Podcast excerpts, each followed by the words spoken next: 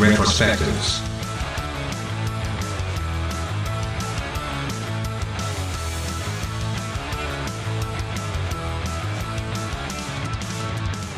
Good morning, afternoon, or evening, wherever you are in the world, and welcome to the back row from what I watched tonight.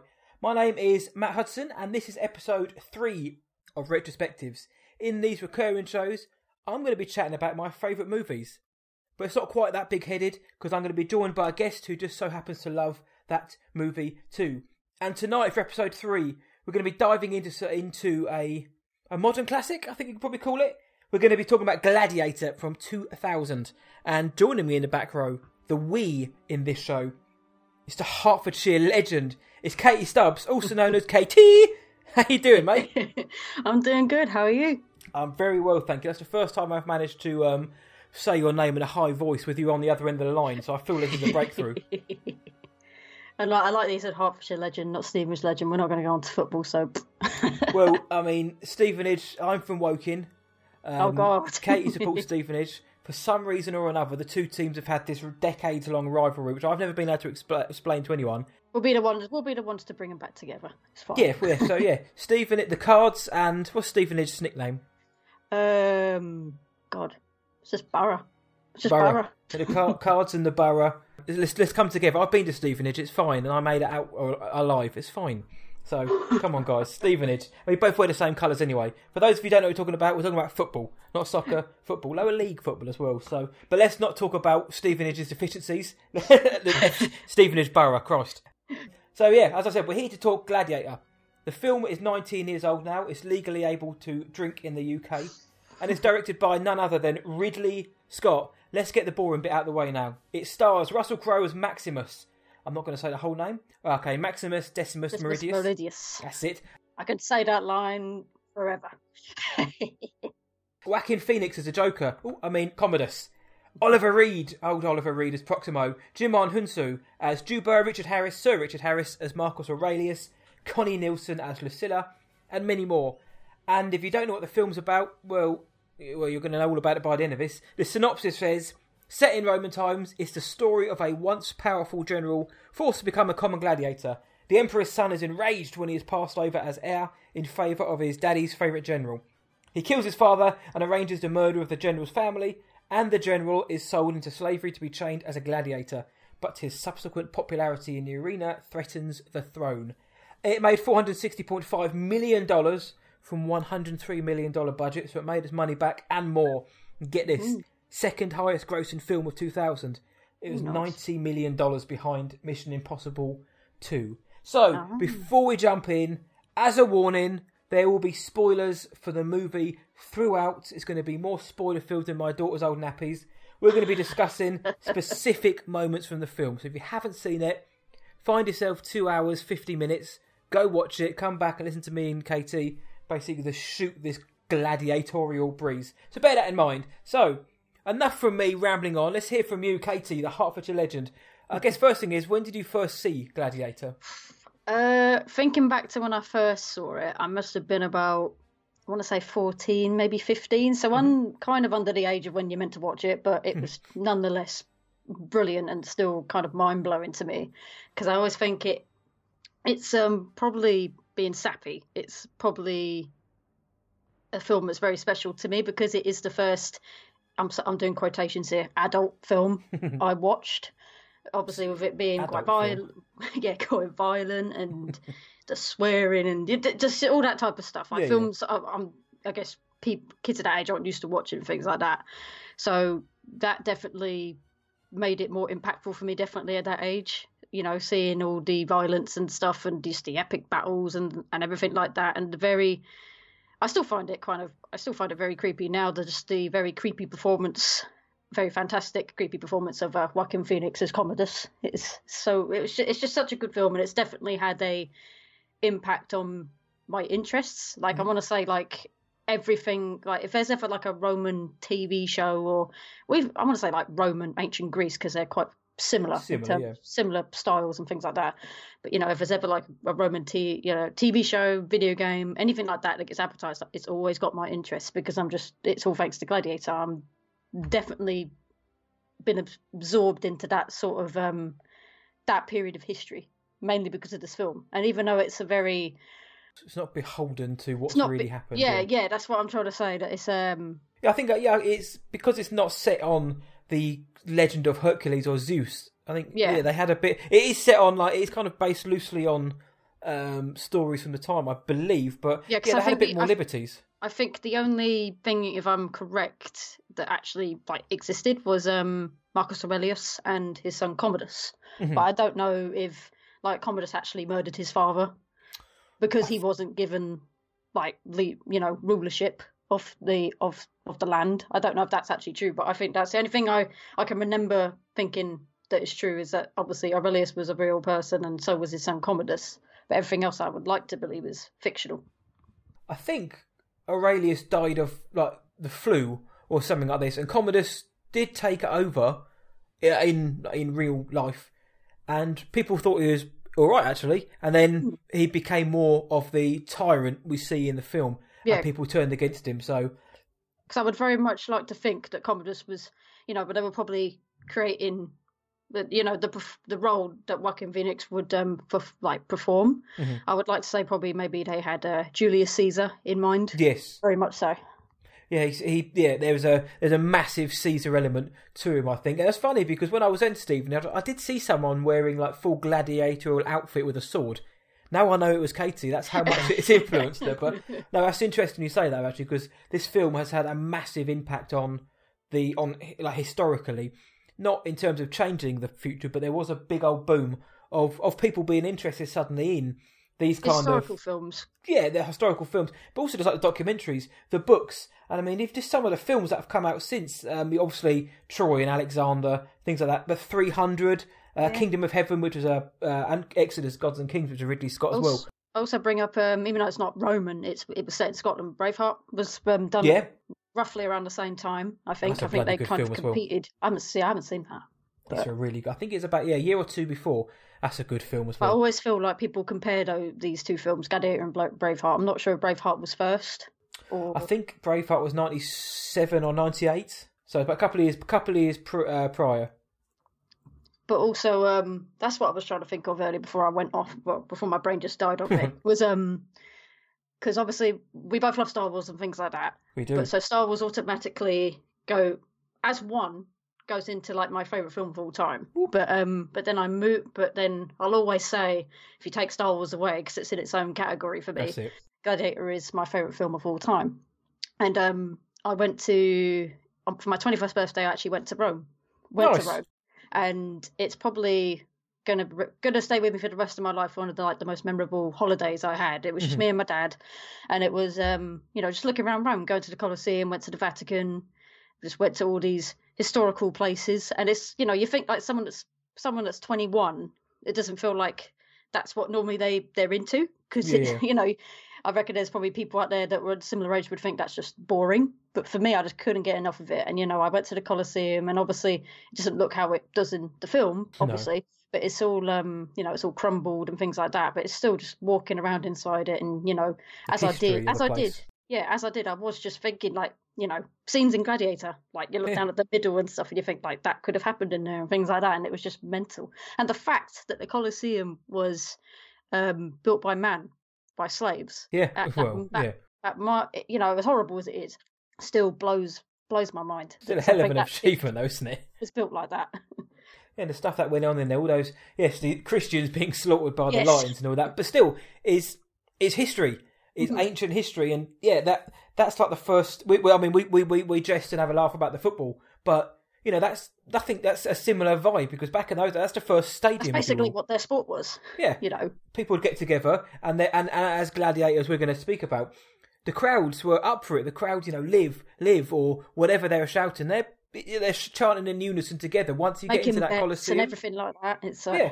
Once you enter the Colosseum, everybody, everybody, know, everybody's pretense leaves them. Your your class or your background is doesn't matter.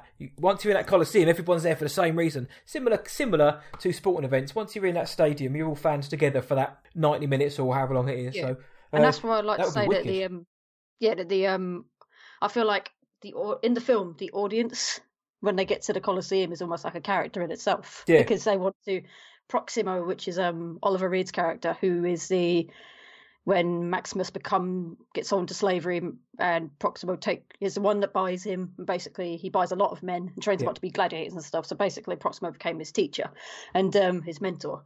And he he always said, you know, if you you've got to win the audience, you've got to get the audience on your side, otherwise you won't last long in the Colosseum at all. And for half the film, when he was, you know, when Maximus was working his way up the ranks as a gladiator, that was like the audience was becoming almost like a character because, uh, you know, he did everything I think to to pee off um, Joaquin Phoenix's character Commodus, but he did everything he could do he he could do to please the audience Yeah. all the time. He's a showman. Yeah. He's, a, first greatest showman. Now you're right. The the audience in should we just should we just jump should we just jump into what we like then? Let's Yeah, let's let's get into so so mentioning those kind of scenes. Then we're talking about the crowd scenes. I mean, a lot of my favourite scenes. I do have some more uh, quiet, introspective moments, but a lot of my favourite scenes, of course, are those big moments in the various arenas or the fight moments. And of course, you've got um the f- ones with uh, the duel, Maximus versus uh, Tigris of Gaul. Um, Yeah, firstly- that's the that's when the obviously the tigers come out and stuff, right? yeah, Yeah. Tigris' mask first he was badass to start with. Yeah. yeah, and they're dueling together, and Tigris is um, undefeated. So you've got Maximus, the rising star, who is also like you know undefeated against Tigris, and um, Commodus is in the arena, and he's with Lucilla, and he's basically saying, in, in a nutshell, he basically says, "I have rigged this so that bastard dies," Yeah. basically, and Max, they're fighting. These tigers come out of nowhere and start mauling at um, Maximus, who who then obviously gets the upper hand, um, stabs Tigris through the foot, and then you've got the crowd uh, sc- uh, shouting, you know what, you know what's going to happen. Um, Commodus lifts his thumb up and down, and then we've got that moment, brilliant moment where he called Maximus the Merciful. But the crowd in that scene Yeah. is pivotal because They it looks like him to- Maximus is going wanted just to kill him. Exactly, they wanted to kill him, and it and it shows that dichotomy of the audience, what they're there for. They're there for they're there for the death, the murder, and the sport in it. Maximus isn't that kind of person. He's doing it because well, that's that's pretty much what he has to do to survive now. And I, that's for, and for the first scene, for me anyway. I love that. Do you know what I also liked about that scene? Right. I'm gonna. I'm pretty. We know damn well we're gonna mention the score to this film, but that duel so had no music, and, I, It didn't and I- actually, quite a lot of them. And I love the fact that it's just excuse the terminology, just grunting, swords slapping each other. Just the clanging of the swords and Yeah, the balls of the tigers and things exactly, like that. Exactly. And it's just those kind of um, natural noises, if you will. So that was like my first one. But what did you think about that? And any more for you? Um, well, that scene I really do like. As I said, it has most for throughout a lot of this film. There's always a lot of gory bits and stuff, but that that part in particular where he stabs him in the foot, that that always makes me Yeah. cringe. It always Oh. makes me cringe because you just. I don't know. I just try and imagine what that would feel like immediately. Like whack right the way the the blood spuds just- up. but then it's also just the again performance of um Joaquin Phoenix. You can see that he's so conniving at that point that he's like, I really want to kill this person. I want to kill. I want to kill this guy, and he thinks it's going to happen, or he uh, yeah, or he really, and then that doesn't happen. But then he basically wants it. He he disobeys him basically when he says, Yeah. "Okay, you kill him," and he's like, "No, I'm not going to kill him." He just throws that throws the weapon down. And he's like, "That's that," and you could just see him. Commodus's face is like he's, he's really trying to obviously just Yeah, push his buttons, yeah, things like that. but um. I would say probably one of my favourite scenes in the film is. Well, I've got multiple. Obviously, we'll get to some. We'll get to most Hell of them. yeah. But um, the beginning of the film, it's actually Yeah. probably one of the best openings to a film. Yeah, Just yeah. that huge battle against uh, the tribes and Germanic tribe. primitive people of German- Germania and things like it. that. I just love it. There's so many quotes in there that I can remember. You know, on my signal, unleash hell. You know, Yes. things like that. It's something just so like that. And that makes me just go into something else. That Russell Crowe, in most films I've seen him in, he can't keep an accent to save his life. he really, really can't. Like Yeah, I watched, right. I watched Robin Hood with him in it, Oh and Jesus! it's not great. It's really not great. I mean, the best part, I guess, is uh, Oscar Isaac as King John, but that's about. Yeah, but um, you know, he goes from so many different accents in that film. Robin Hood's a Northerner, and he goes, I think, you know, he just goes from Northern to Scottish to his nate to his nate to where he's from and things like that.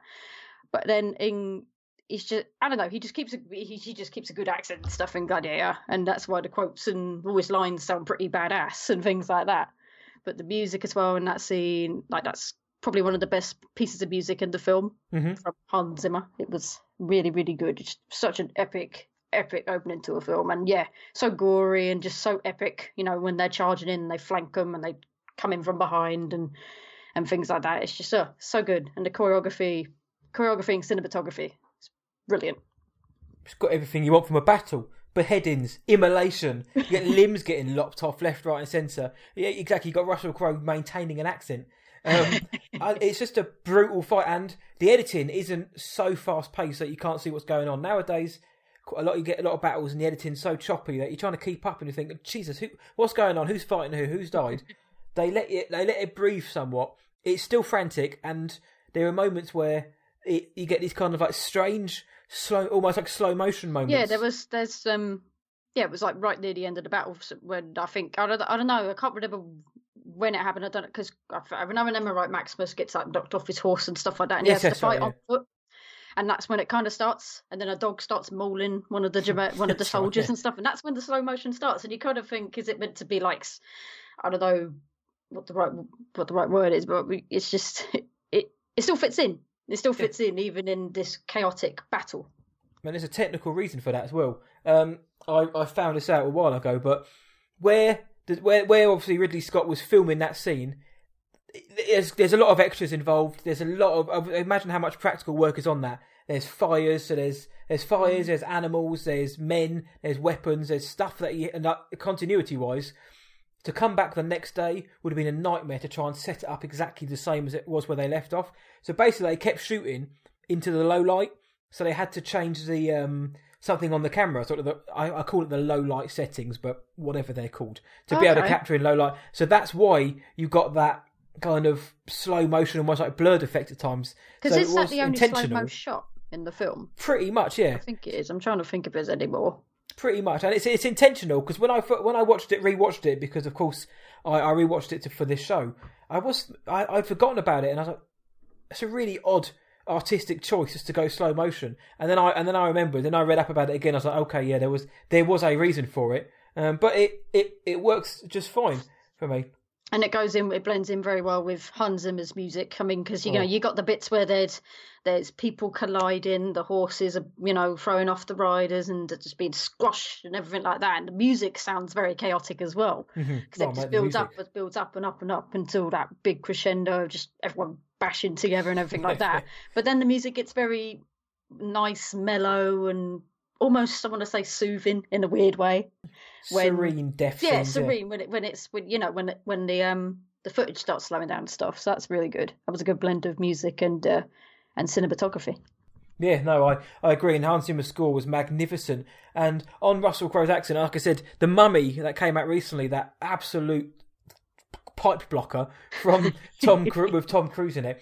What the hell was Russell Crowe's accent there? He had this Cockney accent, and it was abysmal. And again, he kept diving in and out of this absolute sort of Dick Van Dyke Cockney um, accent. If you haven't heard it, it's not quite as bad as Keanu Reeves in um, Bram Stoker's Dracula, but ain't far off. It's it's abysmal, and this has come from somebody who's a huge. I think Russell Crowe is one of the top five working actors today. I think Russell Crowe is spectacular in this film as well. He's brilliant. Uh, I believe he won Best Actor for this film. He did, and I He's want excellent. uh, I guess I'll get back. We'll get onto that at another time. Yeah, I, I go right into it now. Your choice, but No, whatever you want. Let's let's just go. Let's talk about it. Yeah, let's talk about Maximus because we're here. Because I mean, let's let's talk about Maximus and let's talk about um, Commodus and get let's get those character bits out of the way because they that you know they're big. Obviously, they're big parts of the film, but yeah, they are probably the most crucial aspects of why the film is so good. The narrative is great, the script's great, the score's great, but without Russell Crowe and Joaquin Phoenix's you know powerhouse performances, imagine imagine if their performances had been seventy five percent. You know, not quite as good as they had been. Does the film still as good. succeed? Yeah. but no, no. Um, I'm definitely if I've. That's what I think. If um, because I can't remember if Joaquin Phoenix was actually nominated for one as well. He was nominated for supporting actor but didn't win it. because that's the thing. I thought like he deserved to probably win it.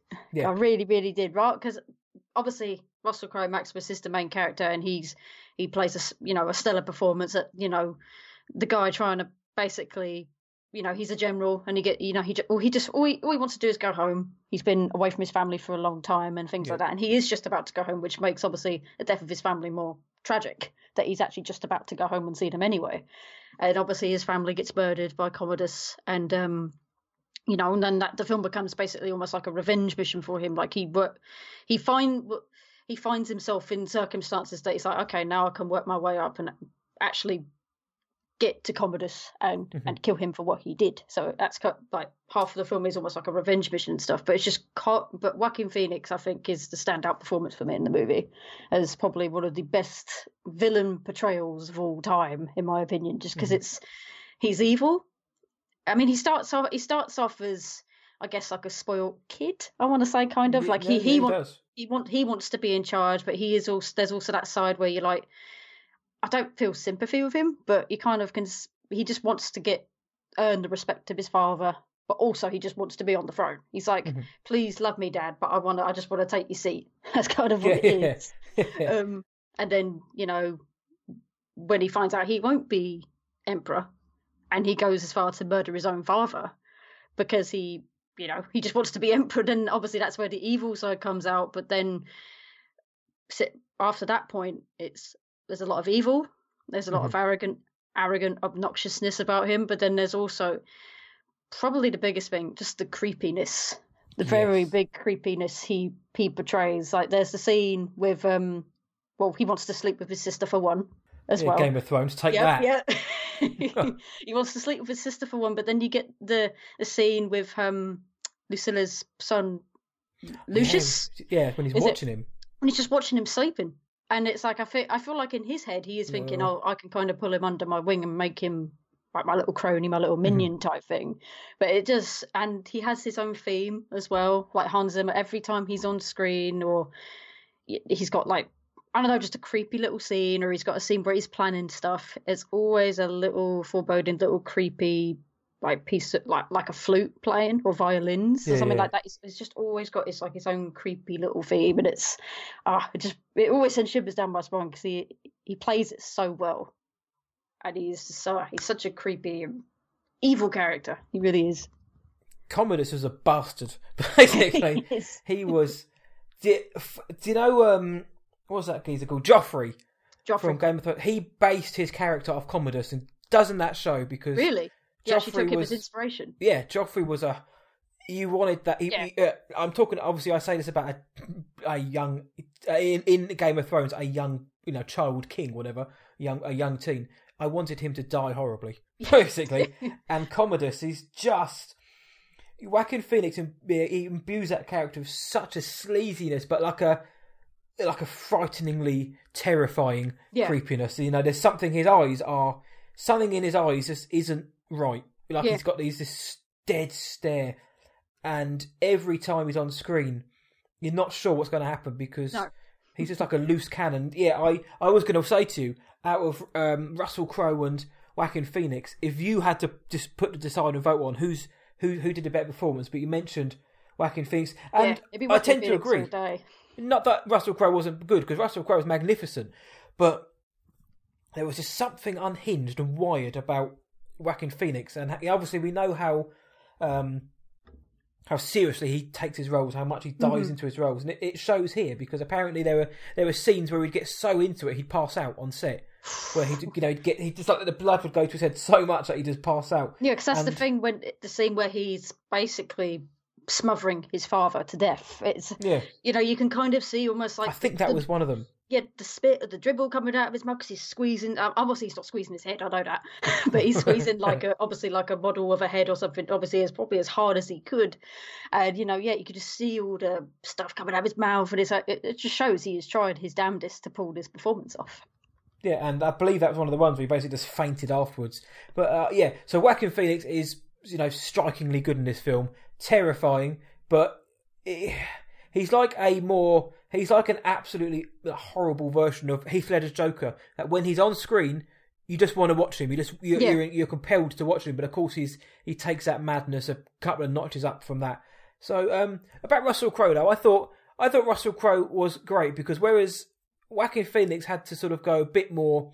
I don't want to say over the top because, but in terms of the character, he was bigger and louder and more brash. Yeah. Russell Crowe had uh, at times he had to be the uh, the opposite of that to me. Of course, he had to be kind of the bravado gladiator, but he had to deal with a more emotional side, which wasn't anger; it was um, sadness and revenge, and so Yeah. quite, quite a little bit quieter almost. And I think he was fa- fantastic in that. And again, the scene where he finds his Where he finds his family. wife and yes, son died, and he just basically just bursts out into just emotion. I thought that was brilliant. The, the, the like you mentioned, the lines he has in this film, the iconic lines, he delivers them so well. And I mean, I think feel- I he feel was like- he deserved to be up there for the best actor of the year for for that year. I think. I mean, looking at the people who he was up against, he was up against some very good performances. But you know, I'm not going to deny him his his his, his win. hmm And I feel like one. Of, I think one of the most. I, I well, I would judge it as a very iconic line from a movie, you know, and that is, "Are you not entertained?" Yeah. like just that moment where he's, and again, that's where he's showing off like his, I want to say badassery. That's the right way to say It's a, it's a word now. It's a, it's a word, is that? Um, you know, because he's there, he's fighting and things like that. And I think just before that that battle took place, I think he was because I actually when I watched this, um, I didn't watch it like in the last couple of days, but I watched it probably about a month ago Mhm. to show, show a friend who hadn't watched the film before. And I think the the um one I found was um it was um the extended edition, which Yes. I, I kind of thought because the film was a bit longer and and there's not huge changes between the normal edition and the uh, extended edition. It's basically just mm, some scenes are more elongated. They've Mhm. like there's basically you know they don't cut off straight away. They're shown a little bit more, but one of them was um and it, this was added in the extended edition was Proximo before that battle telling them you need to kind of put on a show, kind of not just kill everyone outright, come out the gates and basically stab, stab, stab, you're dead because he at that point he was the best gladiator in that arena. All the Yeah. others were quite amateurish compared to him, Uh, but that's because he was a general. He knows how to fight already. But Mhm. um, and after he killed them all, he then you know that's when he was like he was just walking around the dead bodies thinking okay, and then he just froze the sword up to where like all the snooty politicians yeah. or people that have placed their bets are just sitting. And I think that's what he, he was proving because he's obviously been told before that fight, you're not entertaining people because you're just outright killing them. So I just, that's like one of my favorite scenes in that in the film as well. Just him basically saying to the people that are betting on him and watching him, "You're not entertained by this," and they and they are. They eventually they start clapping and they start cheat, chanting his name, so they are they are um, entertained by him. it's that really satisfying clang of the sword as as he when he throws it at the at the higher the echelons and Yes. everyone in the crowd sort of going it's and yeah that and, and again when you know when a scene is a, a line is iconic when people say it in I say it most of the time or it's it's parodied or it's memed and Yeah, I mean, it's every time there's, it, I mean, journalists and magazines will use that line a lot. the They'll run with that line an awful lot for if the ratings are low for a TV show or or something else. But they'll always put like, "Are you not entertained?" And it's brilliant. hmm I think. Um, I I can't remember if it was that line or not, but there was there was one line that Russell Crowe thought was absolute crap, basically. but he, Um, he, he- but everywhere became it. popular. Yeah, and it may have. I'm not sure if it was that one or it was another one. It might have been one a bit later in the film, but there was one or two. But I'm glad he did because that line is brilliant, and the scene itself was great because yeah, because he just basically just lays waste to all of those punks in the most devastating way, Yeah. and it makes it look easy. It literally Yeah. like, within the space of a minute or a minute or a minute They're and a half. Yeah, they're all dead. They're all just just limbs on the floor, and he's just kind of like, "Come on, guys, come on." Yeah. is this not good enough for you? This is what you want. This is what you're here for, and I'm doing it. I really like that scene. Again, it's funny because most of our scenes are those those big, big, big scenes, and of course, Yeah. there's a big, big scene at the end which um, we can get into. But I guess for a quieter scene, I really like a scene which I haven't really mentioned um, Marcus Aurelius too much. Sir Richard Harris, God rest his soul. Yeah. It's Marcus Aurelius and Maximus, and they're basically having this kind of quiet chat about Rome, what's going to become of Rome.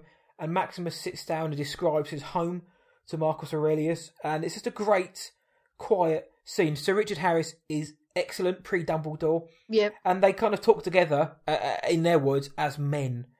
And it's Marcus Aurelius is sort of saying, "How how am I going to be remembered?" And he offers, he basically offers Maximus the title of Protector of Rome, and they're like, you know, let us whisper together, you and I. Yeah. Tell me about your home. And Russell Crowe, this is one of the ones he ad libs. He's basically the ha- the home he describes as his own home in Australia. Oh, when he's saying that the poplar and it smells of herbs and that. So he's actually discussing his own home because I did. I always think that every time I hear it, I love this scene. I think it's a powerful scene, but I always think it's very specific, like poplars. Like, then now, then I, when I realise that it's just basically him riffing about his own gaff, then I that makes more sense. But I really like that scene. It's just a there. There are other scenes like this, quieter moments which doesn't involve death, blood, and gore. But Yeah. I really like that scene because it it shows Maximus. He, you know, he's offered this protective Roman. He's like, no, and the way Marcus um, kind of embraces him afterwards, is almost like, "That's my boy. I knew you were going to Yeah. say that." You know, I knew you were going to say yeah, no. but so I, I, I, that was one of the quietest scenes I really liked. I like it because I do like that one. I wouldn't say it's a favourite, but I do like. I I know what you mean. That Mhm. it's probably one of the better, or better, yeah, better, quieter ones. Not better in that. I think other scenes aren't good, but you know Yeah, what I mean. But um, I I like it because it is him talking about Rome and what it has become. Mhm, Because yeah. I. I because he wants it to become a republic again, so Mhm. you know, kind of makes me think of Star Wars. Republic. Yes. Yeah. I haven't got um, Luke here to do the voice. but it's become, you know, all the politicians and bureaucrats, again, very similar to Star Wars, have like, you know, have taken, like, set their roots down and, you know, it's become very corrupt the corruption, yeah. and things like that. And, you know, that's what Marcus Aurelius wants Maximus to do because he finds him very honourable and he would probably put the power back to the people and things Mhm. like that because that's, he, he, at that point, I feel like, he, at that point, I feel like, is the people. So he knows best because he is the he does he you know he he is the people if that makes Yeah, yeah. He's he's, makes he's uncorrupted. He's yeah he stands for the. He's like he's like a representation of, you know, the good that Rome can give. yeah Offer. Yeah. but then another quiet scene now that we're on that subject is um it's more towards the end of the film it features Joaquin Phoenix again but it's after their whole plan or Mhm. coup has been thwarted and they've all been captured and you know um Tommy. Tommy Flan Tommy Flanagan's character Cicero Cicero. Yeah. was panged and everything like that. And I kind of like since I um watched um Gladiator last, I I've been watching Sons of Anarchy. Yeah, yeah. is- it's such a great TV show. I don't know if you've watched it, but Do you know what? I'm really bad at TV because I watch films, and everybody tells me I need to watch all these different TV shows, and I haven't. The only one I watch is Prison Break. Yeah, I watched that, which I really enjoyed that. I watched Match of the Day, but I really need to start watching. Uh, I watched the first few episodes of Stranger Things recently, so I have started, and not because I don't want to, because TV nowadays, as you know, probably better than I do. TV nowadays is just like mini films Right, it anyway. rivals films. Yeah. It. So I really But, need to. um, but yes, Tommy- um, Sons of Anarchy.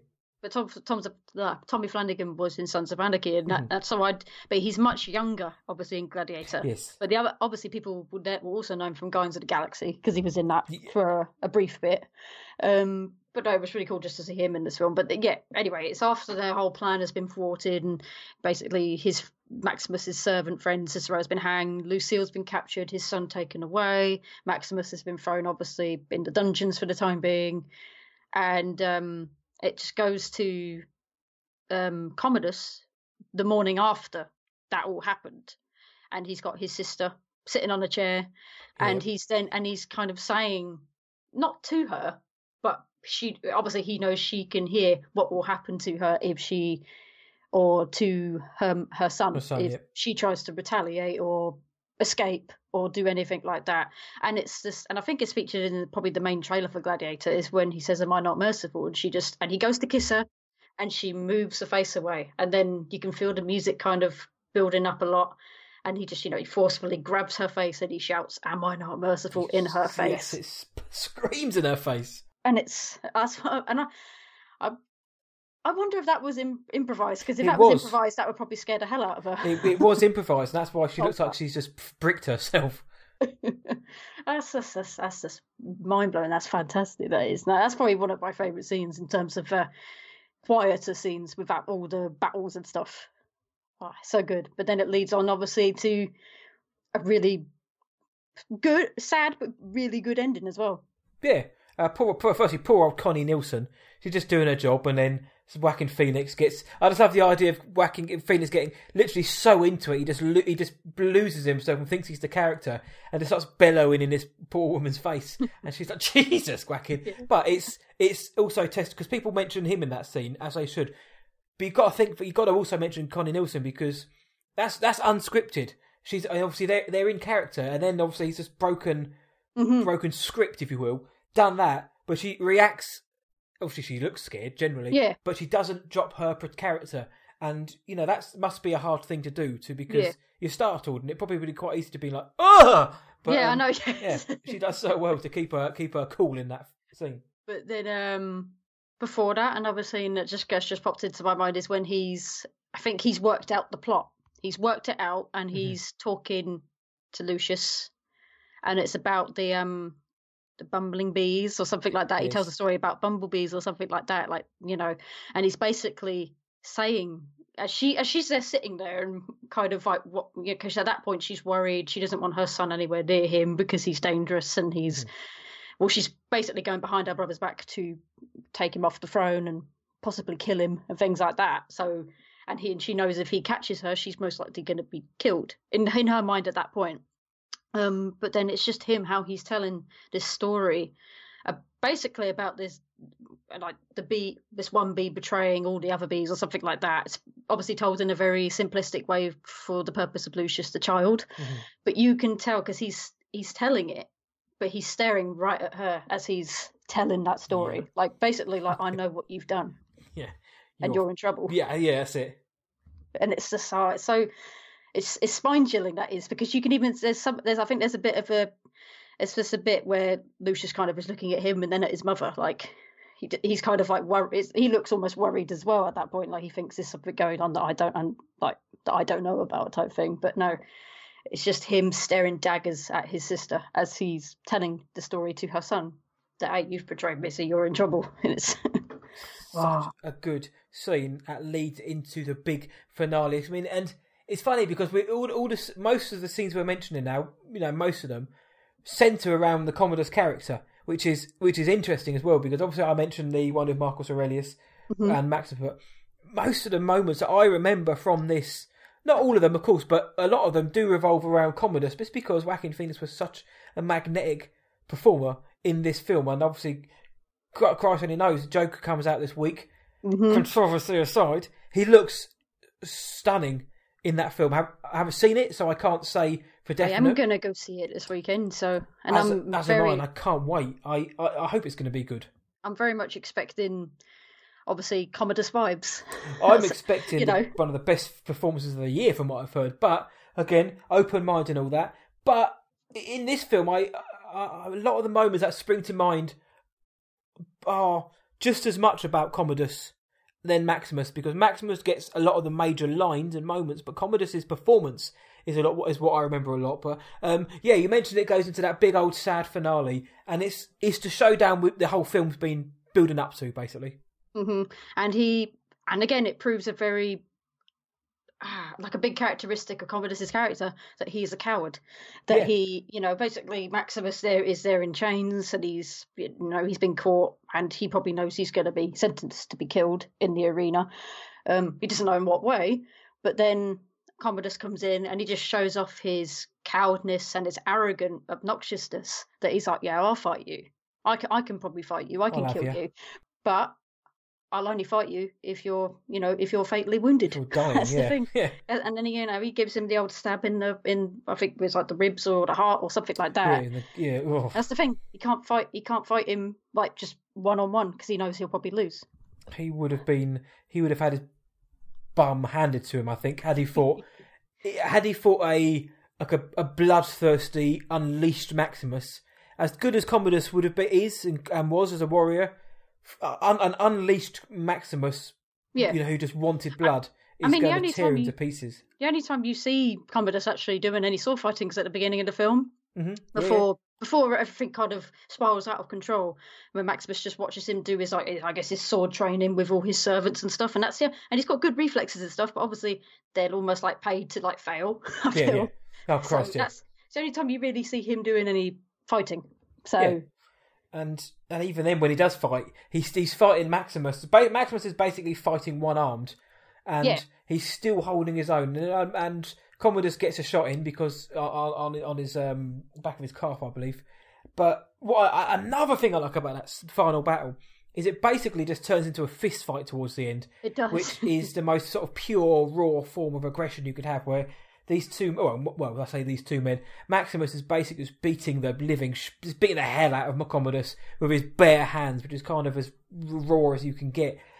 But yeah, the sword, the, the, the duel between them is, it's impressive in the sense that he's got one arm and he's still holding his own, yeah. but a, a, a, a fully limbed Maximus is is is taking Commodus to the cleaners.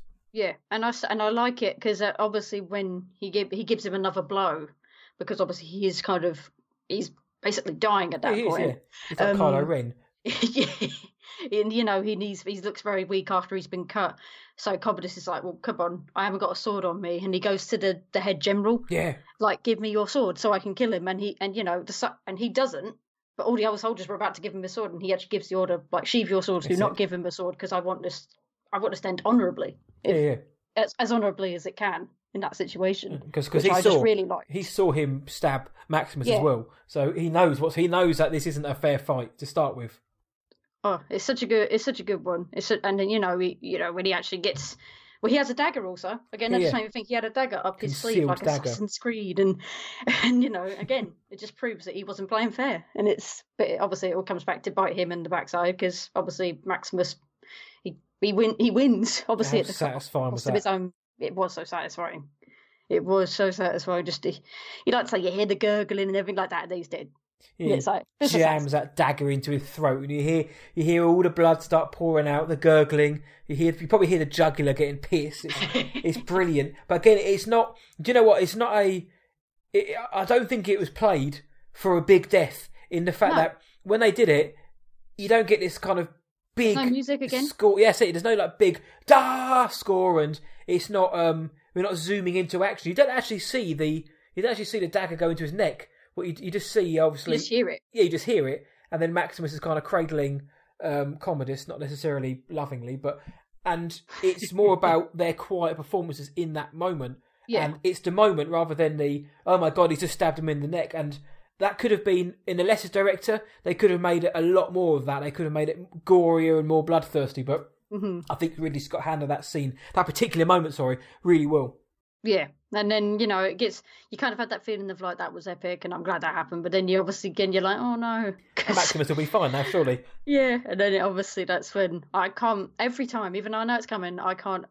I I when I full for like the first few watches of this ever, I put on blubbered every time, every time. Yeah, my my you know my family would be like, it's a happy kind of ending because he's going to see his family again, and I'm like, it's still sad. still, still dies. But then I still I always get a lump in my throat all all the time because it's it's you know the music again plays a big role in it, and it's just you know he basically did his job.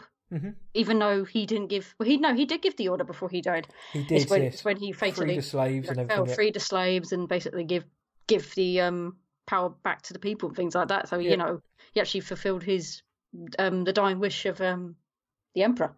Yeah, and Lucilla says, she says, go to them because she can see, yeah, because obviously before, during the fight as well, there are moments, sorry, where um, it's probably pertinent to mention that It's fading in and out is basically like yeah, he's dying. He's he's basically seeing the white lights and the pearly gates, but obviously he's seeing, um, he sees the big gate, you know, the big door, and beyond that the wheat fields. And he's kind of like, he's during it, his hands kind of reaching out as he's staggering, and he's having to kind of be brought back into it. And yeah, during it, when when he's given the order, that Lucilla can see basically that he's looking off beyond her. He's he's looking. He's he. She knows he can see his family. She says, you know, go to them. and And it's definitely it's definitely hard for her, I feel as well, because obviously, and we haven't spoken about it, but their relationship, obviously, before the film's Yeah. events, they were they were together Yeah. as a young as a young couple and things like that. So that's definitely I feel for her as well as that because she, I don't know, maybe she thought that once they all escaped and stuff, they would probably be nice, you know, be be together and things like that. So Well, I definitely feel pasta for together, her. Yeah. It, the and then you get the scene where he's brushing his hand across the wheat fields. Mm. And that's all. That's such an iconic, I think, scene in, the whole film because you see it at the beginning. Yes, and then you, you and then you just see it in multiple little bits. With like no half context, yeah. through, yeah, with no context. But obviously, I feel like well, the audience would know because it's just like I don't know, it's just all these little bits of like, at least is it Elysium and things like that. That's Mhm. just the afterlife and things like that. Yes, I. There's so, uh, something about it, even like the grading and the way just like the color is drained. There's just something beautiful about that shot and that moment. Obviously, there's the there's a satisfaction in the fa- fact that you might you managed to jam that into the knife into Commodus's throat. Then obviously the kind of the bittersweet sadness that in order to free everybody, he's he's he then dies himself. It's not not Mhm. because of that, but because of Commodus's cowardice. But he's not there. He's not able to see the liberation of Rome and the people. But you then get the but then there's the knowledge that he has found peace. He's found what he wanted. He, Yeah. he- he's there's his wife and his child, and he's he's he's free now. So it's kind of like satisfying, bittersweet, sad, kind of satisfying as well at the end. It's, it's, it's like a gamut of emotions in that, and we uh, the I word iconic. It's Ridley Scott has done an awful lot in this film. It's iconic, and that's just one of those scenes as well. It's just handled so beautifully. That scene with the wheat fields and everything, and it's it, it it's probably instantly recognisable. I think in film. Yeah. And then it's just you got the you know the scene afterwards, which leads obviously to the credits with his. uh, It, he became his like his best friend when he was fighting the gladiators, and that's Juba, obviously played by Yeah. is it how is it J- J- Jimon? Hud- Jim on On- Hunsu. Yeah, and he becomes basically like his best friend. They they were partnered up in like their first arena fights and stuff like that. Yep. And obviously in their quieter moments, they would tell each other about like their families and stuff. Obviously, Juba's family was still alive, so obviously that bit was different, but Mhm. they could still kind of connect. And because they were both men that had been taken away from their families and things like that, and he, you know, he, I think he sees him with his like his little figurines of of, of a woman and a child, which Mhm. obviously Maximus sees as his wife and his son. And I think that I really liked that he he buried those little figurines where he Yes. died. And, you know, and, and I I do like his lines as well, like "I will see you again, but not yet, Yes. not yet." Not yet. Oh He always says that. There's so, so so many so many good death smiles at us all. All we can do is smile back. Yeah, It's like lines like so that, and, and obviously we mentioned what an ass Commodus is, but when when he goes down into the into the uh, arena early on, and he wants to know who this who this you know warrior, who's this gladiator, who's this like incredible fighter. Maximus is thinking, oh, I ain't having none of this. I'm tipping sod off. He turns his back on him, and you Yeah. know, Commodus is like, who, who are you? You know, are you gonna show yourself? Blah blah. And he says, "My name is Gladiator." And then he says, uh, "But but my name is Maximus Decimus Meridius." Meridius, father to a murdered son, That's it. husband to a murdered wife. and I will have my vengeance, in this life or the next. And that was Yeah. the line he didn't want to say. Actually, I remember now. He didn't. He did not like that line one bit. And what I that whole monologue or vengeance. just that? just mainly that bit at the end. He really Russell Crowe. And I, there's, there's a few things about Russell Crowe in this film. Offset, which you all know is a bit of a character, shall we say? But yeah, Mm-hmm. that he really, really, really didn't like that line apparently. And you know, it's it's funny It that just it just feels more emotional to the scene. I feel. yeah, because it's like he's actually face to face, and he's obviously got to hold back his, is it you know that his want to to kill him because Yeah. obviously if he does, he knows he'll he and all his men will be slaughtered and things like that. yeah, But he's got to really hold it back. So he's like, I will have my vengeance at some point, yeah. and he does. and he was. I, d- I don't know why. I mean, I'm not Russell Crowe, but it, it, the line the line feels right. Obviously, in watching it, it feels right. But um, who was it? Uh, William Nick, Bill Nicholson, William Nicholson, the guy who wrote the script. Russell Crowe said to him, "You know, your lines are rubbish. You're, but I'm the greatest actor in the world, and I'm like, I can make even crap sound good." Was basically what he Yeah. said, and um, and he said it because he couldn't improv anything better. Um, but I mean, there was a few issues with Russell Crowe on on set. We know what he's like. Um, Russell Russell, Russell Crowe and Richard Harris became such good friends apparently. But Oliver Reed tried to beat Russell Crowe up. He offered, he tried, he challenged him to a fight, which why? Why do I feel like Oliver Reed was very much like his character? Oliver? Reed told uh, Ridley Scott on set, as soon as five o'clock comes, I'm out of here every day. He was he, was, he was a nine to five worker, uh, and God bless the Hellraiser. Whatever he, well, we probably knew he went, where, where he went after work, straight down to the old um, the old pub, I imagine. But Mm-hmm. um, he, he basically said uh, from five o'clock I'm doing my own thing. So you know, love it, like it, or lump it. And Ridley Scott was like, well, I'm I'm going to lump it. I'm going to like it. Sorry, because um, you know you're so good in this film. But I mean, he'd done bugger all before that. Really, Oliver Reed for for years before that. So I thought Oliver Reed as Proximo. I thought he was really good in this Yeah. film, and it's obviously he he died of a heart attack during filming, so they had to abruptly end his character in that um, siege of the barracks where Yeah. him, Hagen, and Cicero were killed. But I thought Oliver Reed was uh, really good. And, you know, it's easy to look offset and think, oh, Russell Crowe's just a loudmouth idiot, or Oliver Reed's just this, you know, bloke who turns up, thinks he's a star, and whatever other problems he had. But in front of the camera, I thought Oliver Reed was great. No, I did as well, and that's what talking about his death scene and stuff. I've, I wonder if that's what they did. They actually have that planned from the start for Freud to kill him off. He was going to live. He was going to live because Yeah, he was going to be the one to bury the things at the end. Ooh, okay, that would have been. I don't know, but it's kind obviously because now we've seen it. We've like, Yeah. I, don't, well, I don't know how I would feel and things like that. But it's, it was his death scene. They they obviously reused an old shot. Mhm. Of, he, he was saying stars and dust, you know, because That's that's, that's, what he says to Maximus as he heads out to one of his battles, and they actually just reuse that same shot cl- of, but close up, close up to his face, and then obviously when the soldiers all come up to stab him in the back and kill him, you can clearly, clearly tell it's it's also like a blow up doll mannequin. It's, it's a model, isn't it? Yeah, it's ridiculous, but yeah. But it's still, but then obviously, you know, f- things happen obviously outside of films, and you got to do what you can do. They So- did a good job, I think, in actually Yeah. because we've spoken about things like um, the rise of Skywalker with uh, General Leia, sorry, Carrie Fisher, God rest Mm-hmm. her soul too. She's not around to film those scenes, sadly. And you know, there's been talk about how are JJ and Kathy and Lucasfilm and Disney gonna how they're gonna how they're gonna bring her back into the film. You know, they've had they've had two years of which to come up with a solution. It's the Ridley thing, it's a Scott situation. weeks. It's a situation I don't want to wish on anybody. You know, No. obviously it's terrible that it's happened, but it must be so hard for them to try and do right by do right by family members and Yeah. friends, and then obviously, but do enough to still make it make sense. You've got to keep the di- the um not dignity, but you've got to keep the integrity of the film as well. You have that. You know, you've also got to think that the film, the project we're working on, we have to respect that as well. So, do we recast and redo the whole thing, or do we, you know, uh, finish his story how they did? Which I think actually they handled it really well, to be honest. But it must have been there must have been a bit of a a panic where they must have thought, Jesus, what do we do? Do we like they do we recast Oliver Reed? Do we get somebody else in? Do we do we Yeah. cut some of his performance to make him less of a character? I mean, Oh, but he was such a great character though, because Yeah. he was he was probably one of the funniest characters of the film as well. It's like what his first line in the whole in the film is um, obviously some because he's someone who like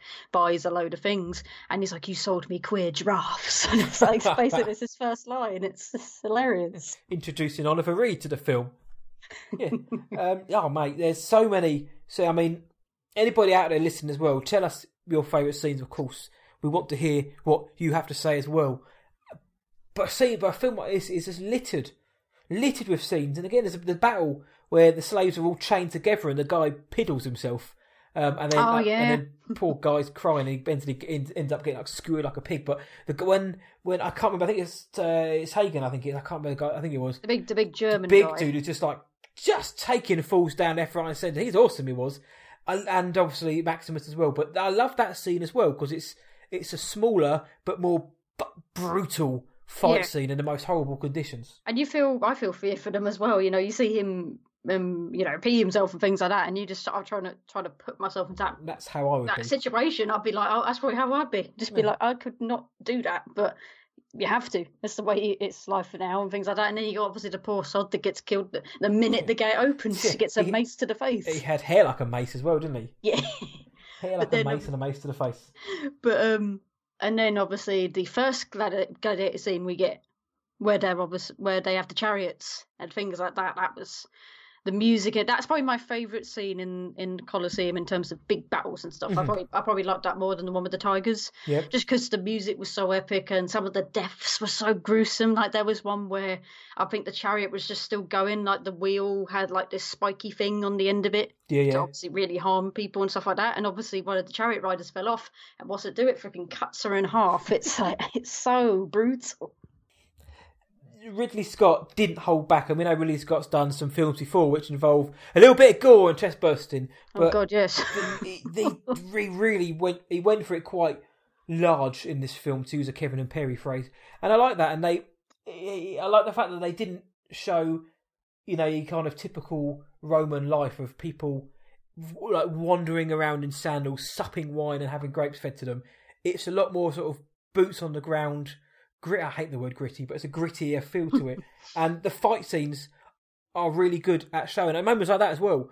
It's like kind of shocking, but at the same time, they're bloody awesome to watch. Yeah, and just speaking of going off on Ridley Scott, I think the only other film I've watched of his is um Prometheus. Yeah, I've never oh, yeah. se- cause I've never seen Alien and things Mhm. like that because I'm not really a big horror person.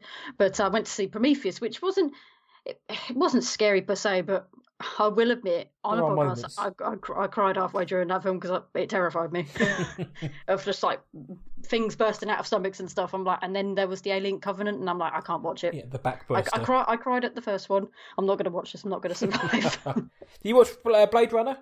I have, see, I Yeah. have, and I found Blade Runner 2049. You know, when you were asking me for favorite movies and stuff, uh, the sequel to Blade Runner is probably like my second favorite movie of all time. It's Nice. it's it's such a good movie. Uh, but the first Blade Runner, God, um, can't think of his name, but it's the actor who died recently. Plays the bad guy in it. Bad uh, androids. Rutger Hauer. Yeah, Rutger Hauer. Like he.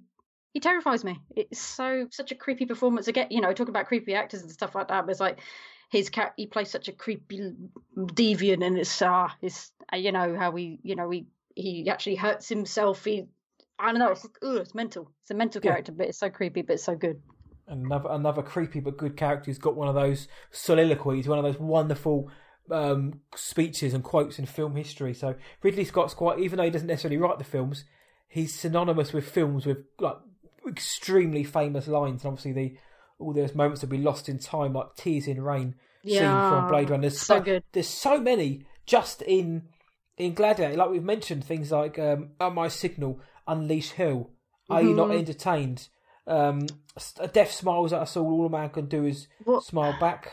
What so is many. it? There's another one. Uh, what is it? He's he's talking to the soldiers at the beginning, and he's like basically like, ah, no. It says, "What we do in life echoes in eternity." Yes. It's so good.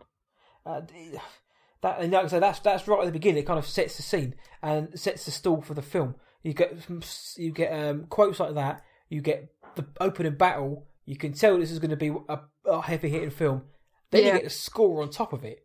I mean, that first that opening sort of twenty minutes basically sets out what you're going to get for the next two and a half hours, and it's a magnificent opening. And yeah, that that that scene, that that line, sorry, is great.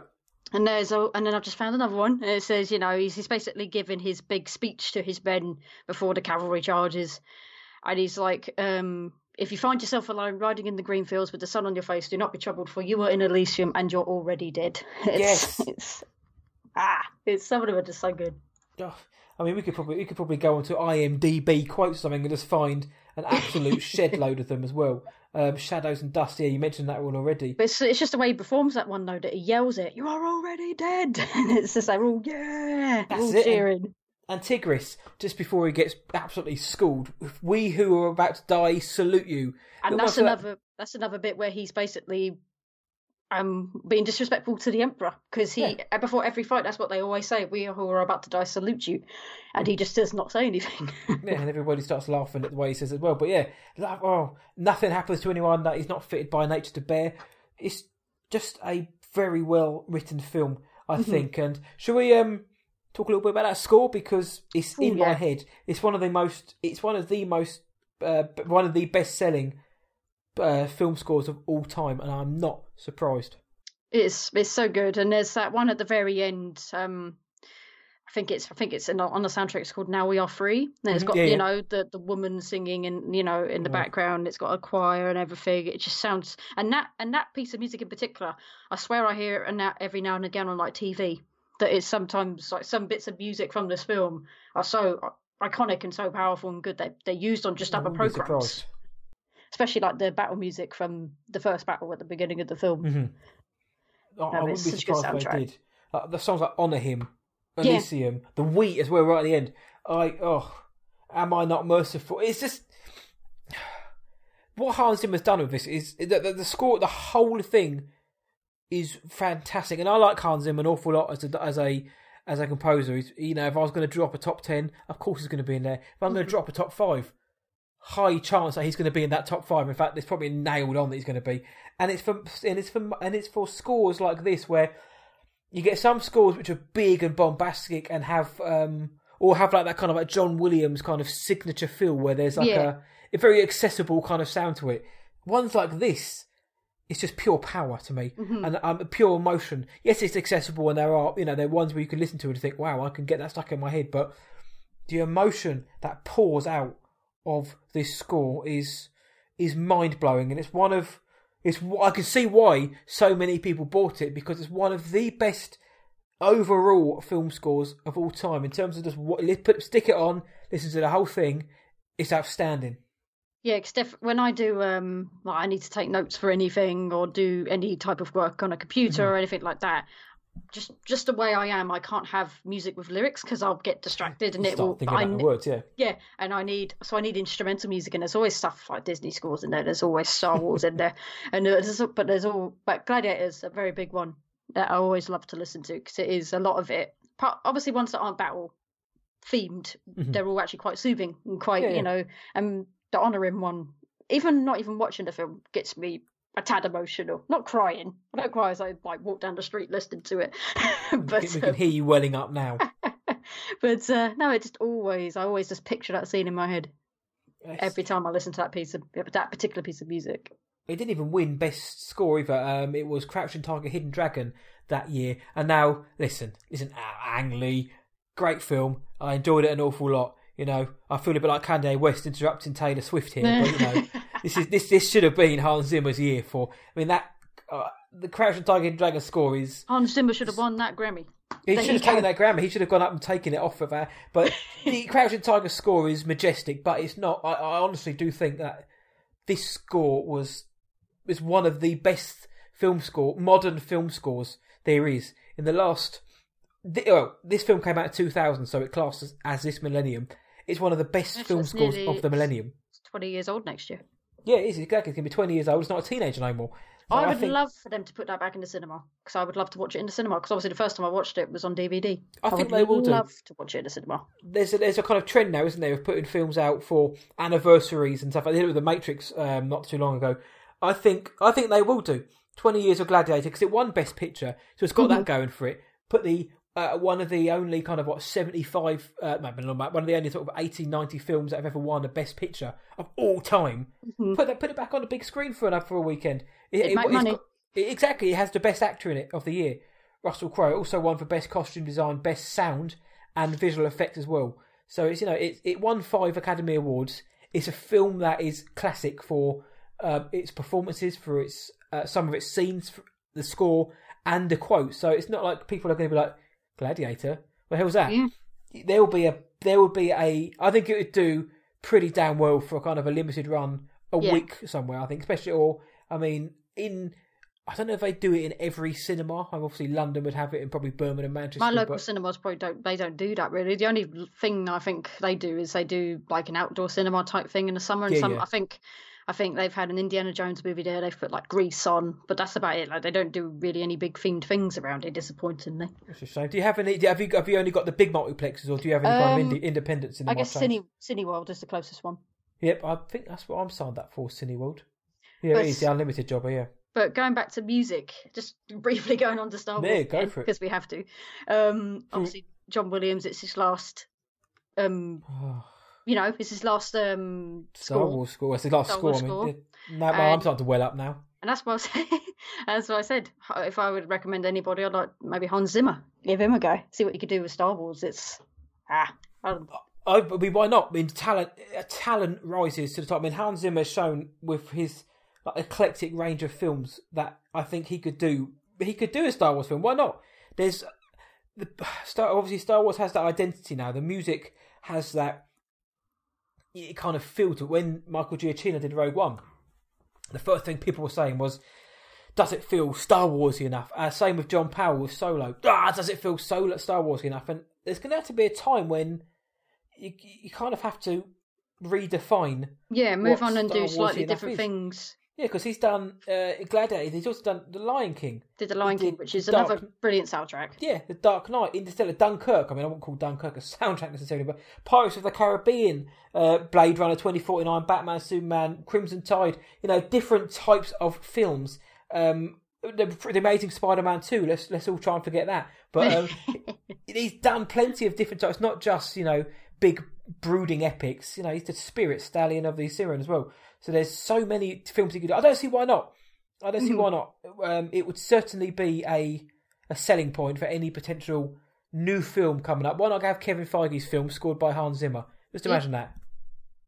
Big Even name though he's more of a DC man, but Yeah.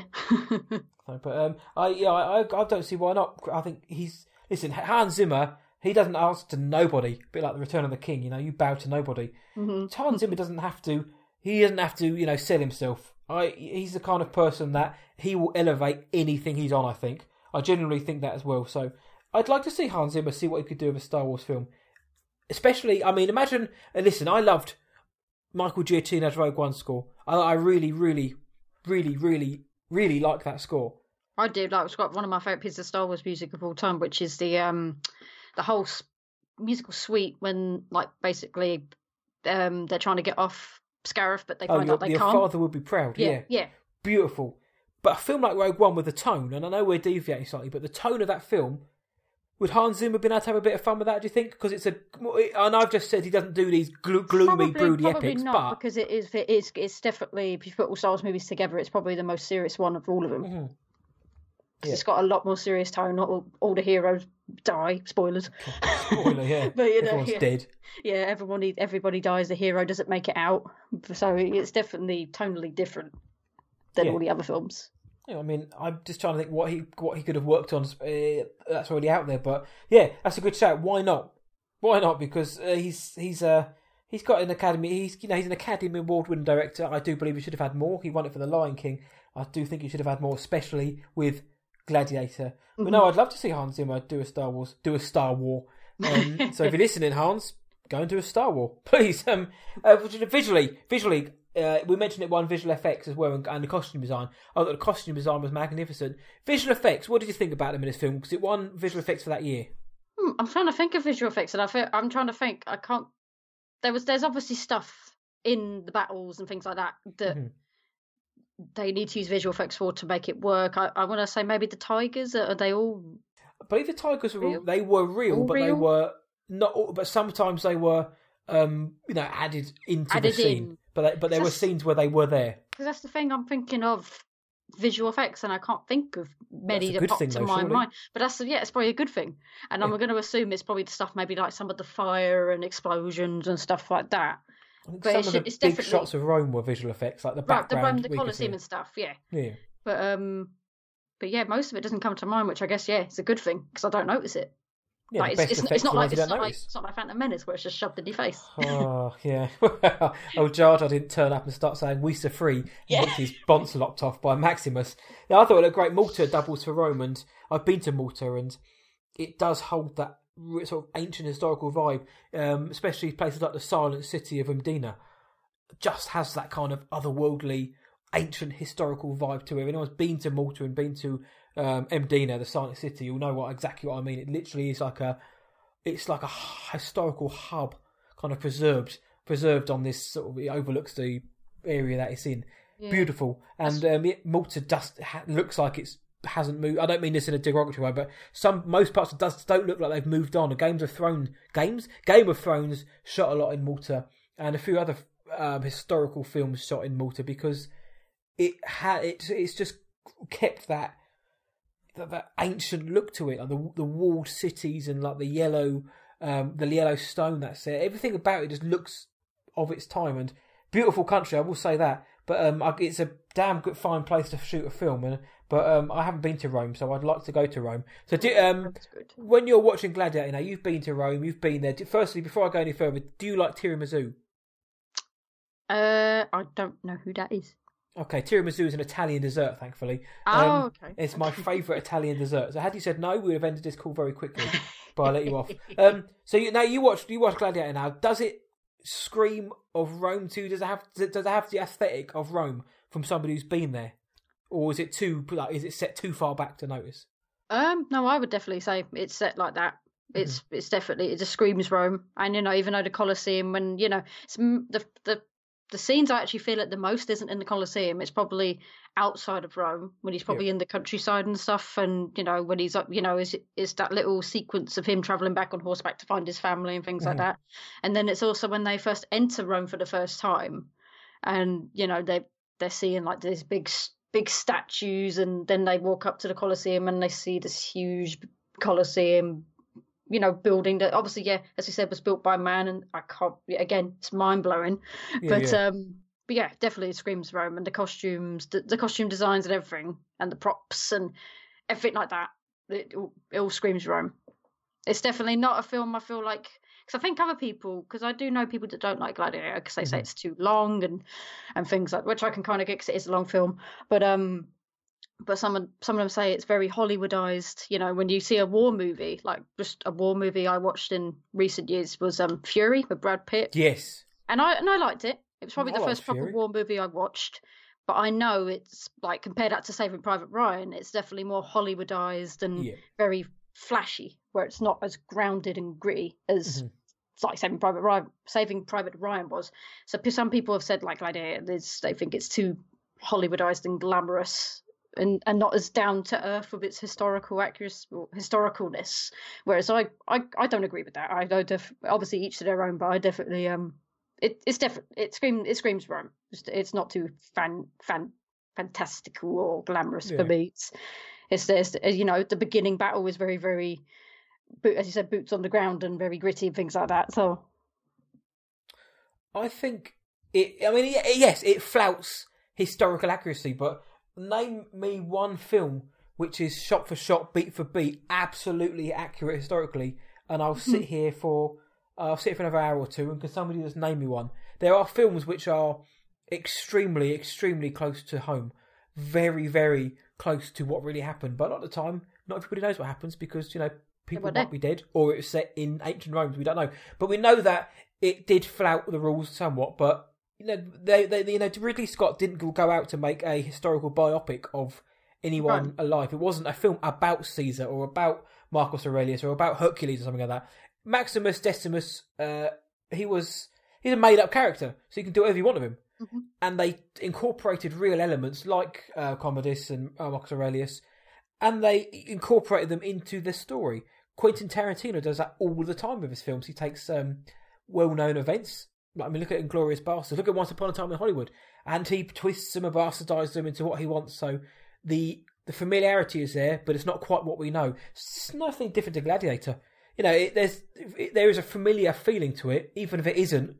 You know, nailed on what what happened in real life. It doesn't need to be. And in terms of it being Hollywood Hollywoodized, I do you know I mean? I'm not sure it is because it's a no. film that's like two hours fifty minutes long. Now, in recent years, films are longer. And I mean, in, in 2000, I mean, we still had a long film. Braveheart's a long film. Titanic was bloody long. Mm-hmm. But, you know, and that was more of a Hollywood film. But I don't think a film that's two hours, 50 minutes long. Like a film that's. Um, deals with this kind of stuff can be called Hollywoodized. A film that's I similar, get some parts are. A film that's similar to Gladiator is obviously. I haven't seen it, but 300. Whereas yeah, yeah. I would probably say, just from bits I've seen, just from my personal opinion of what I've seen, because I haven't seen it, so I can't speak for the whole movie. Mm-hmm. But um, that looks Hollywoodized. Well, it is even just from the visual aesthetic, and that's yeah. got some brilliant lines, and it's a good film as well, actually. But it is just just the way it's presented is Hollywoodized, and I think Gladiator strives for accuracy whilst also knowing full well that it isn't historically accurate. I think it tries its hardest to be true to itself. Whilst knowing that you know we are taking liberties here, so I don't, I wouldn't call it a Hollywoodized film because no. I think they could have gone a lot more kind of Troy or Hercules if they wanted to go, which and they are Hollywood um, you know, sword and sandals yeah. type films. As we say, like some scenes didn't have music in and things yeah. like that, and I feel like if like the the final battle with Commodus, if I had like like really epic music in it, I think it would have just it would have still made it. It would have been still, I think, good, but it just wouldn't have made it. I think as powerful yeah, as it was. It would have been slow motion. You would have had even more reaction shots from people in the crowd and from Lucilla and that, and you would have seen um, Lucius jump up and grab his face. No, and yes. it would have been all kind of big and really bombastic, cheesy, and yeah, like some weird montage of people's faces going. Yeah. in slow motion. It would have been like something like Family Guy would have pulled off. Um, no, I, I, so again, each to their own. One of the things about this show, and I always try to um, put out there, is everybody's opinion is their own, and I absolutely have no issue with anyone's opinion, even the ones which are wrong. not saying your mates' Yeah. ones are, but there are some out there which you know you think, come on, mate, come on. Um, but no, each to their own. I don't necessarily agree, but No, I, I don't see why people would say that. But on, on the on the discussion of what he didn't like, was there Hmm. anything about this which, not even that he didn't like, but he thought, you know, that wasn't that wasn't quite as good as other things, or I that you know that I could have taken it out and it wouldn't have made a difference, or anything. Was there anything he didn't really, you know, like? Um, I don't think there's actually anything I actually just dislike, like take it out and it'll make Yeah, the film better or anything. Like, yeah. I think I liked near enough all of it. There's bits I didn't like because they made me squeamish. like the one of the like there's so many you know as i said the guy getting stabbed in the foot and things like that and then but there's the one that obviously i am a woman i don't have these things but i still felt the pain when this guy got impaled in the plevets in yes, the in the privates and, Yeah. and that oh, and there's just there's so many kills Oh. and stuff like that that just make you cringe and things like that I'm like, they're still cool to see, but I'm like, I don't like them. yeah, if you could just take that out next time, Ridley, that would be great. Yeah. In the theatrical shot, we'll have we'll have a we'll have a Katie cut. Yeah. it hasn't got like people's gonads being sliced or any anything, squeamish bits. being more serious, there's nothing probably. yeah, I thought I thought I'd like to say I like it all. I think it's. That's fair enough. But there's some scenes that probably aren't necessarily needed, but I'm I'm like, I, although there's some scenes as well as I said, I watched the extended edition. I'm like, some scenes were more elongated, and I'm like, okay, they could have cut Mm-hmm. that off a bit quicker. But it's nothing like I would have thought. Like, I actually hate this scene. Take it out because it'll make the film better.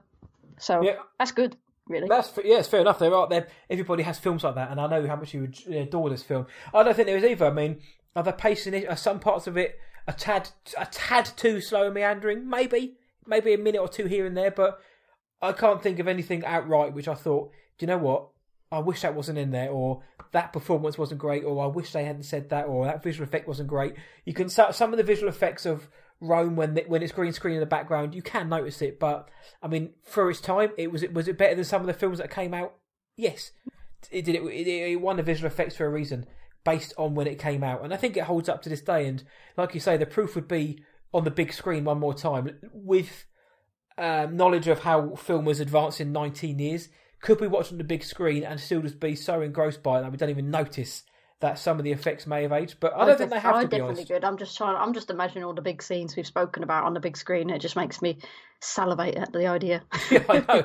I mean, I guess uh, if you want to be really pedantic, I mean, Maximus has a tiger on his back, sort of gnawing and slashing away at him, and you'd think, I'm sure the tiger would have just jumped at him and overpowered him, Yeah. but it would have also been a very short film. I'm trying to. f- I don't- How did they do that? Actually, did they just throw like a big stuffed animal on the back of him, or did they just basically film Russell Crowe and then put film the tiger? I like It's the like- idea of it just being a toy tiger in it. I don't know, actually. I guess. It's I just guess. because it looks real. That's what I'm saying. It does look real. I guess it's- they it's would have very chucked a snappy bloke shot. on his back. It's very snappy shots though. Like Yeah. so, it's not long. So it makes me think maybe it's not a real tiger Or I believe that they were the VFX tigers, and I guess they probably had a. They maybe they had a guy on Russell Crowe's back just so they could get like the weight distribution. yeah. So obviously, when a guy may have, I don't, I don't know this. So if anyone's listening, please let me know or let us know. But in my head, like somebody jumped on him, kind of like it would for a piggyback. So you have Russell Crowe kind of lurching forward, um, and that would be their, um, that would be their kind of cue of when to insert the tiger in that. But When you started that, I thought you were going to say someone dressed in a big tiger costume. I would love it if he just if it was literally a bloke dressed up as a tiger, like great, jumped in his back, and it's like you don't you didn't need to dress up as a tiger. It's like, well, if Joaquin Phoenix can go full method, so can I. I am Tiger Man in this film, so um, I don't know actually. Yeah, interesting. If anyone knows, let us know. But that's a good point actually. But yeah, that I mean that obviously wasn't a real tiger, but there were real tigers in that scene with Russell Crowe and um, Tigris. Uh, but yeah, I guess if you really want to be pedantic, that tiger would have just bitten his head off. But then, if you want to get to that kind of level of silliness, every single film has those issues. Every single film has a moment you think, sod off. That doesn't make sense. It's, Yeah. it's you know it's not believable. And that's why it's a film because Yeah. it, it's escapism and it's it's dropping yeah, it's dropping that kind of silliness and just watching it for what it is. So I can't think of anything really that I disliked at all. Which I mean, the whole and uh, anyone listening to retrospectives, you'd have heard the first two episodes, The Exorcist three and Zodiac. you'd have known that I and my guests pretty much had something similar. Though I think we may have found a few things in some of them, like The Exorcist 3, we found a couple of things, minor things. but because we, the whole point of these is we don't want to, we don't want to sound too gushing, even though we just spent the last hour and twenty minutes absolutely frothing about this film. there is kind of that idea that you want to, if there is something, we want to kind of be as objective as possible. But sometimes that you you can't be, and I'm loath to say any film's a perfect film. Gladiator, it still to me isn't a perfect film per se. No, as you said, but it's a bloody bits, good film. There's some bits that you know could have maybe been a little tad shorter, so you know, because the pacing slows the down film, a bit. Though, that's but, it, yeah. But it's, it's, small things. It's very nitpicky. So yeah, nothing that ruined the film or took me out of it, or I thought during it. Do you know what? I wish like that was two minutes and thirty-two seconds longer because it really would have elevated my enjoyment. So yeah, I mean, um, a couple of cool facts I found out before. The dog, Maximus's pet wolf. Uh, anybody out there who watches EastEnders would recognise that that's Wellard the dog. Is it who really? plays that pit wolf? That's Wellard. I mean, I did watch EastEnders, I think, for a little bit, and then I, I haven't watched it in years now. But I and I did, but I did watch it around time when that dog was in it, and that's the dog at the beginning of the film. That's Wellard. That's, where uh, Maximus's pet wolf. Um, Oh, the that's- dog's called Kite. That's crazy. Yeah, I only found that out today. In goes fact, from goes from Gladiator to EastEnders. Exactly, goes from Gladiator to Albert Square, Walford. If anyone out there is thinking what the bloody hell am I on about, EastEnders is a is a uh, British soap. It's an institution. It's been running since 1985. What a great year for the world when I was born. Um, so it's, it's been running. It's basically set in, in, in London, and it's about the EastEnders, the Cockneys, basically, and uh, it's everything is gloomy and miserable. It's a soap opera. Everything goes wrong that can. You never want to live there. Let's say that. you never want to live there. You never want to spend Christmas there. Bloody hell! But yeah, Wellard was a dog, obviously in the in the uh, soap opera, and he was played by yeah Russell Crowe's dog. That's- Yeah, on screen dog. oh, that's And, that's um, really that's a cool little fact, actually. And another one we mentioned that the actors were quite hard on set. Oliver Reed was basically like, once five o'clock comes, I'm getting pissed. Uh, Russell Crowe was was tearing up the script. He rewrote a lot of his lines and was quite, in true Russell Crowe style, was quite abrupt and brash and aggressive about it behind the scenes. Richard Harris, basically, when when scenes were being rewritten, because you know, eh, which is nothing new. Every film on set, scenes are rewritten on set for every film. You know, director or the screen might might think that doesn't work. Let's rewrite that. Richard Harris just wouldn't bother because he, literally he couldn't be bothered to learn the lines again to So relearn new the- oh, lines. So he just did what he wanted basically. So you've got Oliver Reed and Richard Harris who are in their heyday were pretty probably Britain's two most hell-raising actors of them all. Richard Harris was an absolute mad case in a night. I mean, just like in a just like the kind of bad boy of like that of like the sixties and seventies. Oliver Reed, we all know Oliver what Oliver Reed was all about. Having them together in the same film, Ridley Scott must have balls of steel, and then Russell Crowe on top of that. Jesus, but he made it work. hmm He got great performances out of all of them, and as an ensemble, I thought they were so good. And then, of course, Joaquin Phoenix as well. He managed to rein in what could have been a performance that could have been over the top. Joaquin Phoenix was a method actor, similar to like Jared Leto. Jared Leto. Yeah. If you go too much, if you go too far into your method and too far into it, it can be over the top. It can be, um, it can be uh, what's the word, disruptive, and just uh, what's the word when you can't take things seriously. Uh, it will come to me in a minute, but you know, noticeably off-putting. I can't think of a wonderful, want of a better word. Yeah. It can become off-putting, but I think you know, Joaquin Phoenix was reined in enough to the point where I think his performance was magnificent. And there were times on set where he tried to become very method. He came into work a bit tubbier, shall we say, than normal. And Ridley Scott's like, well, uh, you know what? You're you're fat, basically. and he's like, well, I'm the I'm the I'm the emperor of Rome. Surely I would be eating and living well. Um, and he, they were like, no, lose the weight now. So he kind of he took the character and he put himself into the mindset. Like if I was the king, the emperor, I would be eating well. I wouldn't be. I wouldn't be um, this uh, waif, gaunt chap. Um, so in one way, that's great that a actor would take so much love into his character. But in another way, yeah, Ridley Scott's just like loose as timber, mate. So and then I just and then obviously I keep I can't keep forgetting to say it. J- Jimon Hudson Hudson. Djimon Hounsou, I stuck with as well. Sorry, Djimon. I um I only know him from Guardians of the Galaxy. yeah. As, um, yeah, as the guy, uh, you know, Chris Pratt's like, I'm Star He's like, it's, Yeah. that, it's that guy. That's the only film I think I've seen him in. He was in Captain Marvel, I believe, as well. As, Djimon as the same been in character. so many, yeah. He's been in, in, in so many films, and actually, um, s- there's this film's got a quartet of characters who've been in DC movies. Russell Crowe was Jor-El in uh, Man of Steel, which is Superman's governor, Superman's dad. Connie Nielsen was uh, Queen Hippolyta from Wonder Woman. Ah, Uh, Jim okay. Hounsou was in Shazam, who he was actually Shazam, the wizard. Uh, And then, um, Phoenix is, of course. Joker. Yeah. And Jim Hounsou was also an Aquaman as well. Um, so Jim Hounsou is basically in every single film ever made. If you, if you look at his um, filmography, it's ridiculous. He's literally in everything. It's he's a great. I think he's a, fa- a fabulous actor as well. But Yeah. His credits, yeah, Guardians of the Galaxy, this, Blood Diamond, Furious Seven, Amistad, of course, he was in Amistad, is fantastic in Amistad, Constantine, King Arthur, which was crap recently. Oh, was that the one with um, Charlie Hunnam? Yes, and uh, Jude Law, it was a bit plop. Uh, the Island, A King's Man coming out next year. A Quiet Place Part Two, obviously horror film. Probably shouldn't mention that to uh, to you. Uh, like, to there's so many films, um, and like I say, Guardians of the Galaxy, that it's just kind of testament to the man that he can pop up and be so good in all of these films, but nobody can pronounce his name. I'm glad it's not just me. So I guess to kind of kind of end this chat, for, um, firstly, last, firstly, lastly, before we get to anything else, if I ha- if you had to name now your your number one scene, the most iconic scene, the one that flashes into your bonds when you think about Gladiator, what what is it? What would it be for you? it's probably it's probably Commodus screaming, "Am I not merciful?" to his sister. Mm-hmm, yep, mine, mine would be Are you not entertained? I think just because it's been it's just out there now in the zeitgeist in the pop culture. Everybody knows it. You know, uh, Maximus arms outstretched. Are you not entertained? Um, and I guess the last thing to ask is, do you think Gladiator has, has left any leg? What is the legacy of this film, or does it even have one? Um, I think um, his- historical film. You know, I don't. Mhm. I, I'm trying to think if there were any films before it that were like just just as good with like the historical setting and stuff like that.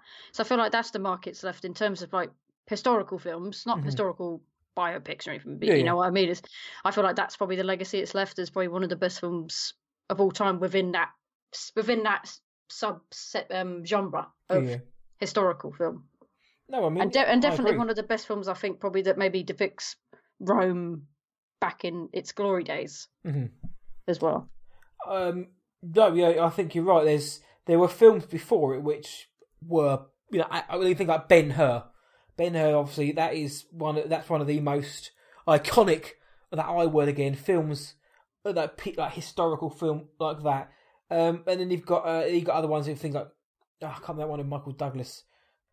Oh, it wasn't Michael Douglas. It was Kirk Douglas. What an idiot. Um, Spartacus. So you got a few, yeah, Spartacus and films like that. So there were there were movies beforehand, which were which have which are all about ancient Rome. It's Lawrence of Arabia it wasn't ancient Rome, but it was still a film similar looking.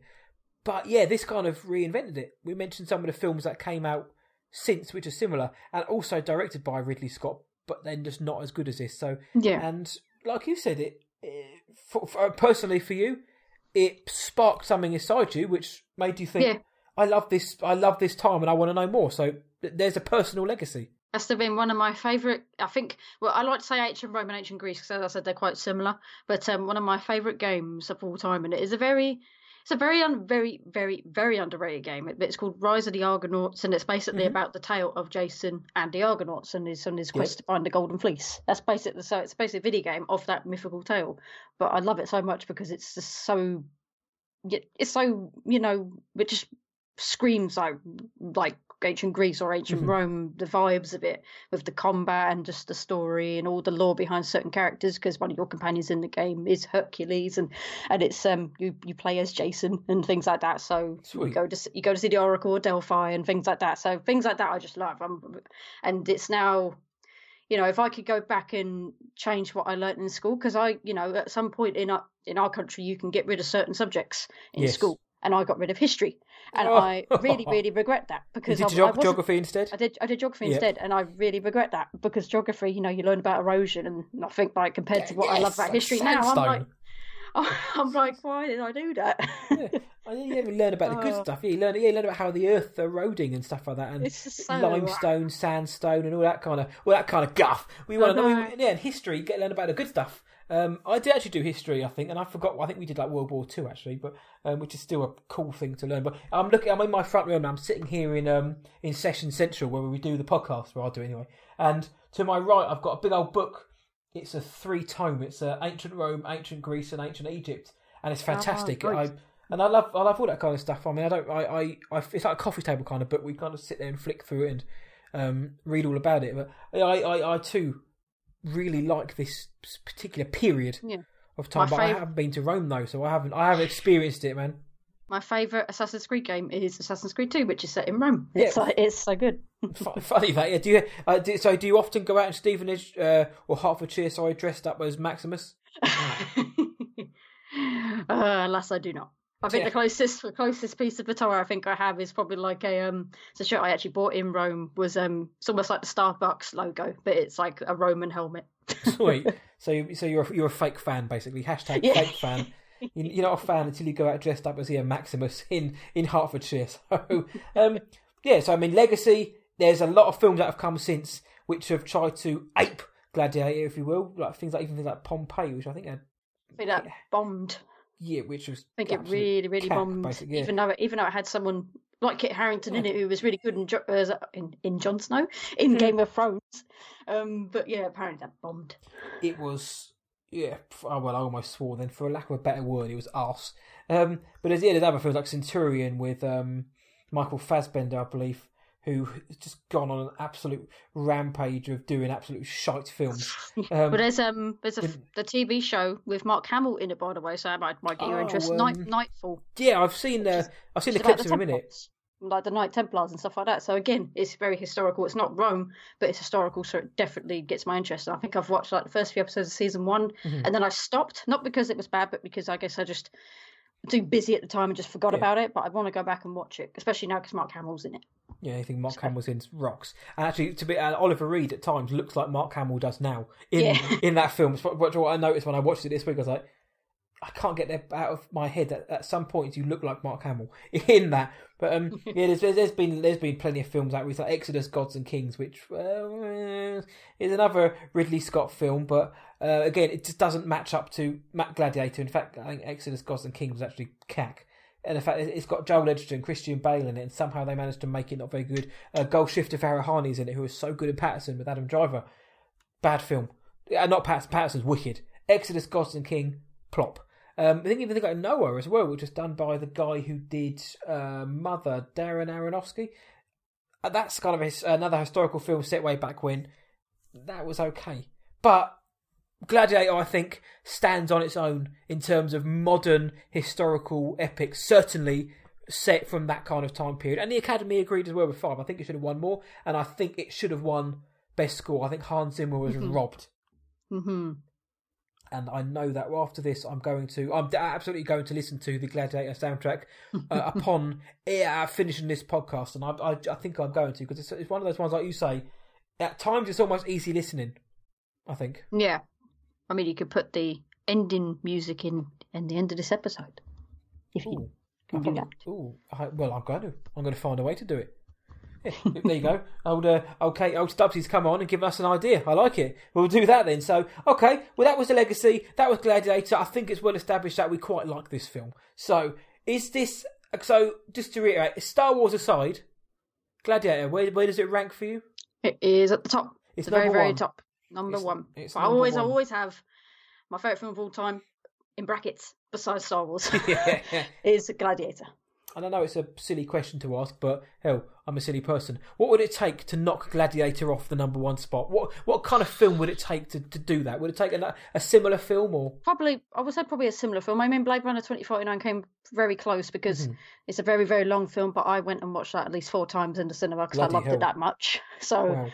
so it, you know, I, but I think if Gladiator, if I was a, like old enough to go to the cinema at the time Gladiator was done, because I'm trying to think how old I was. I was born in 1994, so that's 2000. So I would have probably six. been six or seven. So yeah, I wouldn't have been old enough to go and watch. I'd be terrified. But if I was, I Would have probably though. done. And would have done that with Gladiator. I would have probably watched that probably millions of times in the cinema if I could. Okay. That's uh, that is interesting and far. And again, this is like Return of the King. It's got 15 endings, but Star Wars, Gladiator. Now you said Star Wars is you know that's untouchable almost.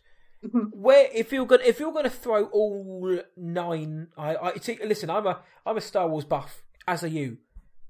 I always struggle to remember how many bloody films there are. So ignoring the Clone Wars, if we're going to put all nine films, there's ten films, including uh, the eight saga films, Rogue One, Solo, ten films, in including all ten films now in your list of great of. Where do you reckon Gladiator comes in your all-time favourite when you're going to include all those ten films? Well, you say ten, it probably come at eleven. yes, no, yeah, okay, yeah, bloody hell. So it's uh, even uh, Phantom Menace and Attack of the Clones. Ah, yes. I would say actually though, I do like uh, I liked Solo, but I would probably put Gladiator over Solo. Interesting. No, and again, it, again, there's there's no right or wrong answer to that because it's it's personal opinion. And when I, I, I quite enjoy Attack of the Clones and the Phantom Menace for you know for what they're worth and for all of their flaws.